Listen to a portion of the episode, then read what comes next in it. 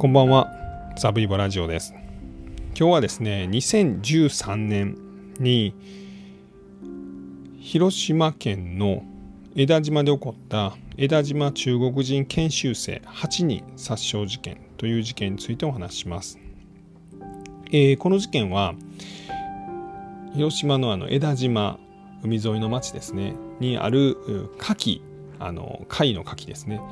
の水産加工工場で働いてた30歳の中国人技能実習生の男が、まあ、そこの会社の社長と、え、従業員に次々とですねスコップを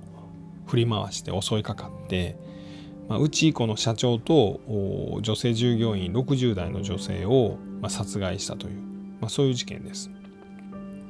で、まあ、この事件がきっかけでですね、まあ、結構外国人技能実習制度という制度が、まあ、ちょっとやばいんじゃないのと、まあ、いうようなことが言われたというのがまあポイントです。では実際に事件どのようにして起こったのか見ていきましょう。えー、この陳宗基という30代の中国人は中国のどこだったかなあれ遼寧省か遼寧省というあの北朝鮮とあの隣り合ってるまあ、田舎の都市ですね、えー、から日本にこの技能実習制度というのを、まあ、利用して、まあ、やってきました。で、えー、ここの犯行現場となったこの牡蠣の養殖工場で働き出したのが前の年の9月です。なんでまあ半年ぐらいま働いてたということなんですが、えー、技能実習制度のこの問題って言われているのがこれはこの制度自体の問題なんでしょうが、まあ、日本が悪いというよりもこの現地の技能実習生をまあ斡旋するまあ団体というのがありまして、まあ、これがまあビジネスになってるんですね。要は現地の、まあ、あんまりお金の持ってない人に対して日本に行って金儲けしようやと。まあ、いうようなことを言うんですね。で、あ俺行きたいとなった人に、えー、じゃああの手付金として、まあ、10万出せと。で、10万もらいます。ほんじゃ次は、えー、研修費。日本語を学ぶために20万出せと。で、もらいます。ほんじゃ次は旅費やと。旅費で30万出せと。まあ、いうようにして、日本にやってくるまでにですね、まあ、この事件が起こった技能実習生事件を起こした技能実習生は50万から60万ぐらい払ってて、まあ、今やったらまあ100万ぐらい、えー、取られてる、まあ、借金を負って日本にやってくる人っていうのも、まあ、多いそうです。で、まあ、これはこう日本が悪いというか、まあ、この制度を、えーまあ、現地のまあその団体とかがまあ悪用してまあ儲けてるというところに問題があるというふうに言われています。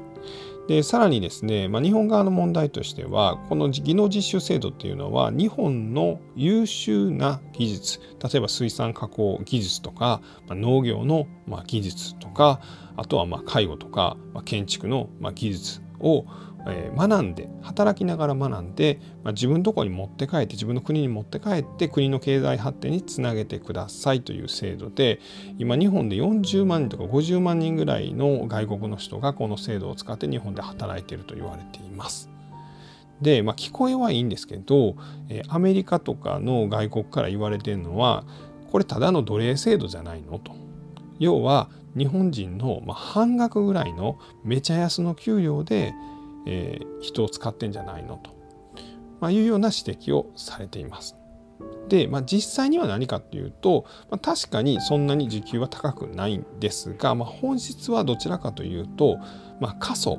の町で、えー、若者がいないので、まあ、働き手がいないと。なので、まあ、外国からまあ人を雇うためのまあ制度になっていると。で時給自体は確かに、まあ、日本人よりも少し安く設定されているということを言われています。でこの犯人である30歳の男もですね、まあ、9月前の年の9月からこの牡蠣養殖加工工場で働いて、えー、本国ではまあ50万から60万の借金をしてですねでこれぐらいの借金をしてると、まあ、要は実家の家を借金の担保に入れてこの金を工面してたみたいです。で多くの人らがまあそれぐらいまあ担保を、まあ、家を実家を担保にしたりとか、まあ、親がですね親戚中から金借りてかき集めて、まあ、この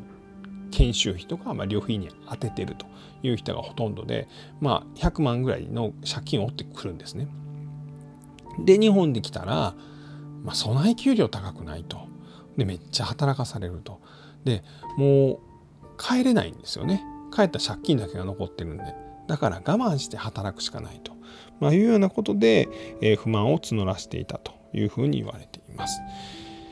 で、えー、この亡くなったあ50代の社長川口さんはですね、まあ、日本人の従業員から言わすと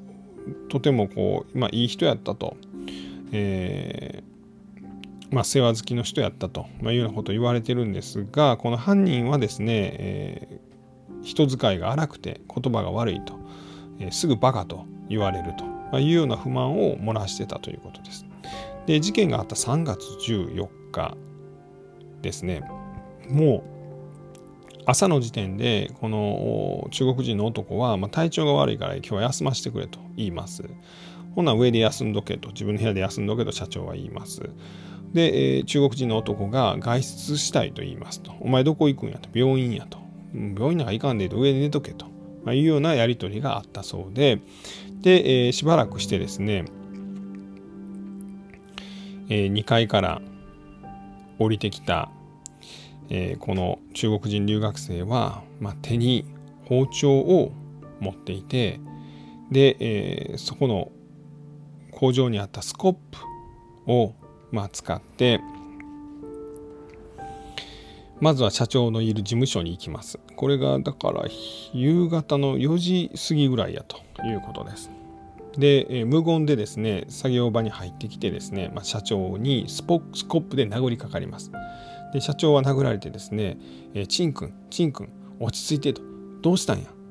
と言うんですがまあ、そのいう社長の腹部に包丁を数回突き刺して、まあ、社長を殺害しました。でさらに、えー、持ってたスコップを振り回して、まあ、次々と従業員に襲いかかります。で従業員たちはその時にですね、まあ、作業がまあ終わってたのでこう牡蠣を貝殻から外す、まあ、あのナイフのような器具を、まあ、洗ってたそうなんですね。でその後ろからえー、スコップで、まあ、次々と、まあ、殴りかかりました。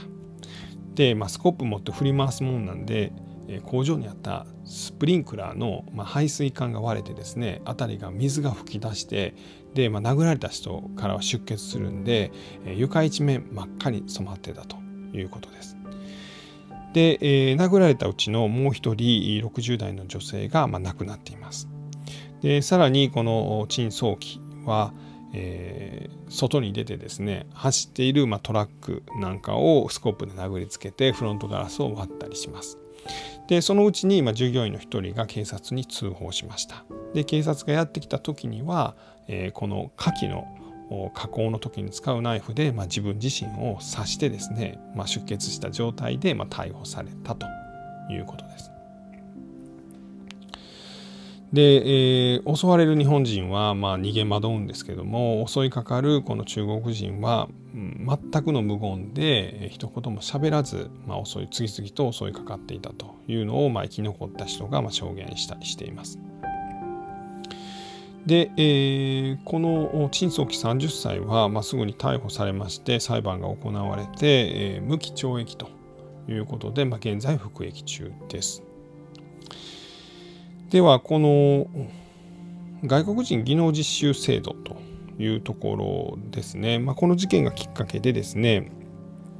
まあこのすごい、まあ、安くで、まあ、使ってるとか働かされてるとか、まあ、劣悪な環境で働かされてるとか、まあ、そういうことが問題になりました。で、えー、ただですねある意味では、まあ、この制度がないと立ち行かない産業っていうのもかなりあります。えー、例えばあ地方の工場とか農業とかこの水産加工会社というのは、まあ、この低賃金プラス人手の確保というところで、まあ、この制度がないと例えば今コロナで外国人技能実習生は新たに入ってこれない状況なんですけども、えーまあ、そういうのを利用している、まあ、事業者はもうそれがないと全く立ち行かないということが、まあ、問題になってます。でまたですね何て言うんでしょうねあの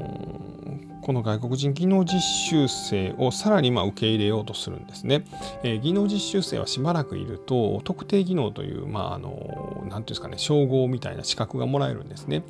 で、えー、その特定技能がさらにえー、それには1号と2号っていうのがありまして、えー、1号だったら、えー、と何年折れるんやったかな？3年か5年折れるんですね。でさらにこの2号というのを取ればですね、えー、実際は永住できると。さらに外国にいた、まあ、自分の家族も日本で暮らすことができると、まあ、これが実質こう外国人の、まあ、移民制度じゃないかと。日本には今外国人の移民制度はないんですね。で、えー、いわゆるま外国人の移民を、ま、ちょっとに批判的な層からはこの制度自体がすごく非難されたりとかしてますと。まあ、外国人がたくさん入ってきたら、まあ、日本人の賃金がま相対的に下がってしまうということで、まあ、それは反対する人たちもいます。まあ、この是非はちょっと一回置いといてですねただえー、例えば今年にはですね、えーと、全く別の外国人技能実習生で、まあ、ベトナム人の女性がですね、えー、技能実習制度を使って、まあ、農家で働いてたんですけれども、えー、妊娠しちゃってでその妊娠を農家のそのオーナーとかこの自分を派遣する外国人技能実習の斡旋団体みたいなところに知らされたらですね、えー、本国に送り返されてしまうので、まあ、内緒で、まあ、自宅で、まあ、自宅というか自分の部屋で、えー、出産してでそれがまあかわいそうに不幸にも死産やったんですけどもで、えー、その子供たちを、まあ、段ボールに入れて、まあ、埋葬をしようとしていたら、まあ、それが見つかって、えー、死体遺棄で、えー、逮捕されてしまって、まあ、裁判で有罪になってしまうという熊本の事件がありまして、まあ、これによってさらに今年この外国人技能実習制度自体がま批判にさらされるというようなこともありました。えー、現在日本に住む人間のうち2%がま外国人と言われています。で、まあ、その半分ぐらいはですね、まあ、いわゆる永住権を持った外国人なんですが、まあ、それ以外にまあ特定技能というのと外国人技能実習生というのと、まあ、留学生がまあ日本で働いてるんですが、えー、そのうちのまあ一つ、えー、外国人技能実習生がまあある意味、えー、事件を起こしてしまった。この外国人技能実習制度が、まあ、ちょっと事件につながってしまったと言われているのが今日お話しした2013年3月14日に起こった枝島中国人研修生8人殺傷事件だったということでございます。ちょっと僕もあの何ていうんですかね今日急に勉強した話であのちゃんとお話できてなかったら申し訳ございません。えー、最後まで聞いていただきましてありがとうございました。失礼します。